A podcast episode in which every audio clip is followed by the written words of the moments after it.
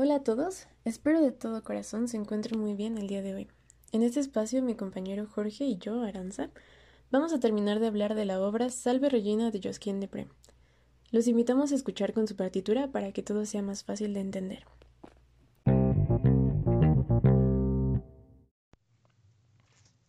Hola a todos.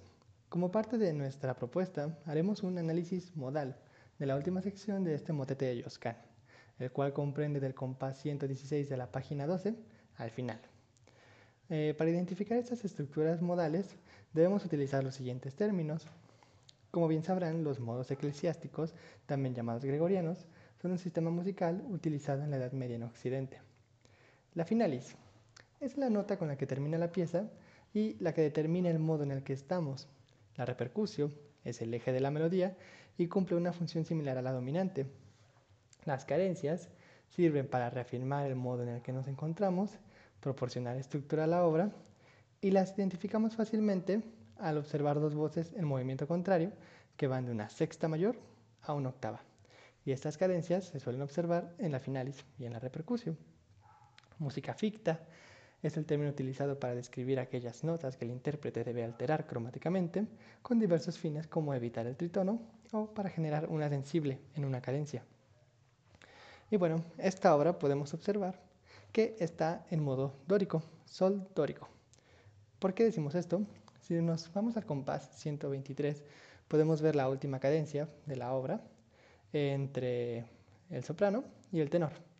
Vemos que hace un movimiento cromático de fa a sol, fa sostenido a sol. Este fa se altera por este concepto de la música ficta para generar la cadencia y el tenor va de un movimiento ascendente de la a sol, como les comenté, una sexta mayor a una octava. Ahora, ¿por qué es sol? Es sol y por qué es dórico?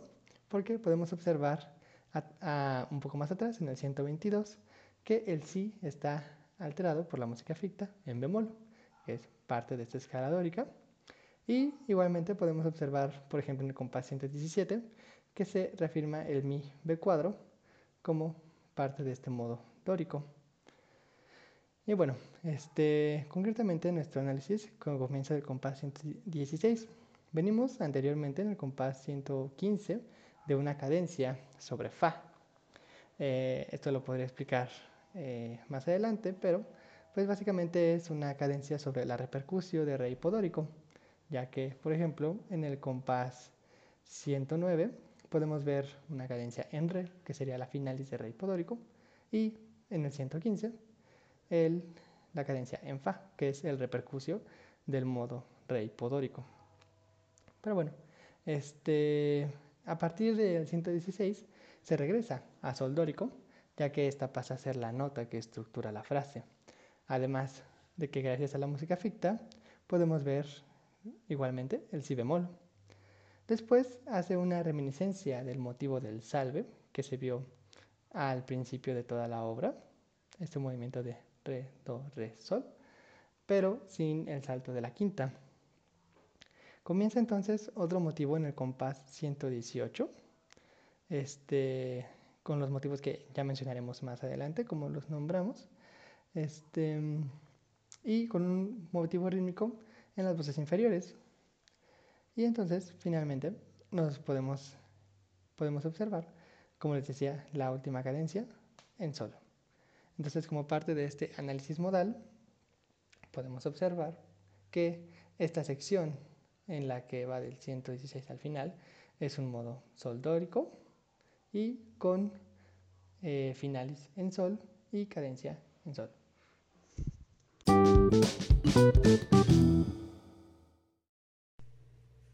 Ahora bien, desde un punto estructural, se puede ver que cada palabra tiene un ritmo y una melodía específica.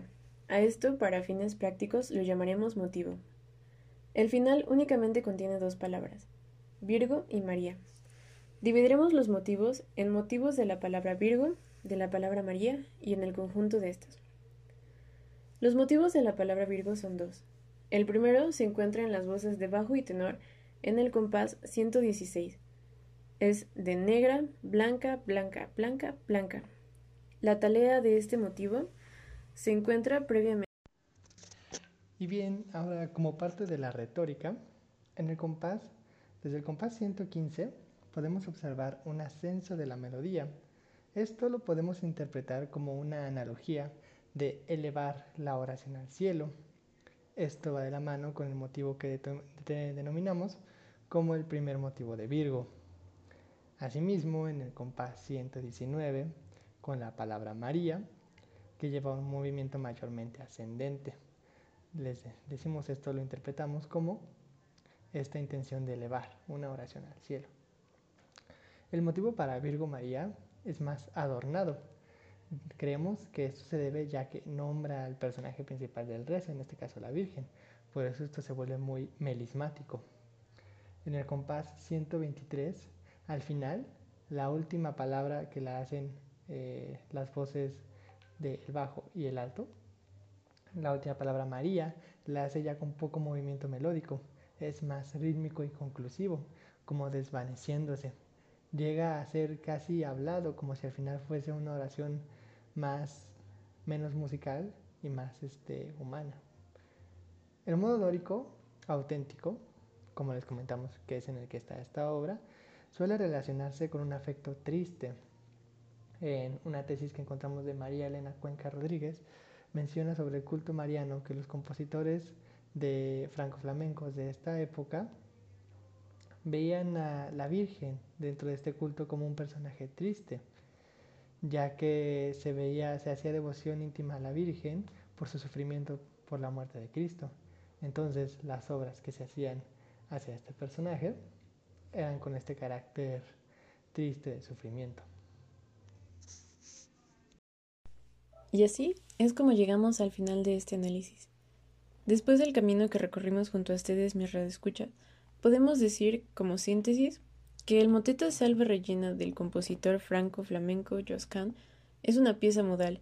En esta se puede observar una clara agrupación entre las voces agudas y otra de las graves, o sea que se forman equipos, uno de bajo y tenor y el otro de alto con soprano.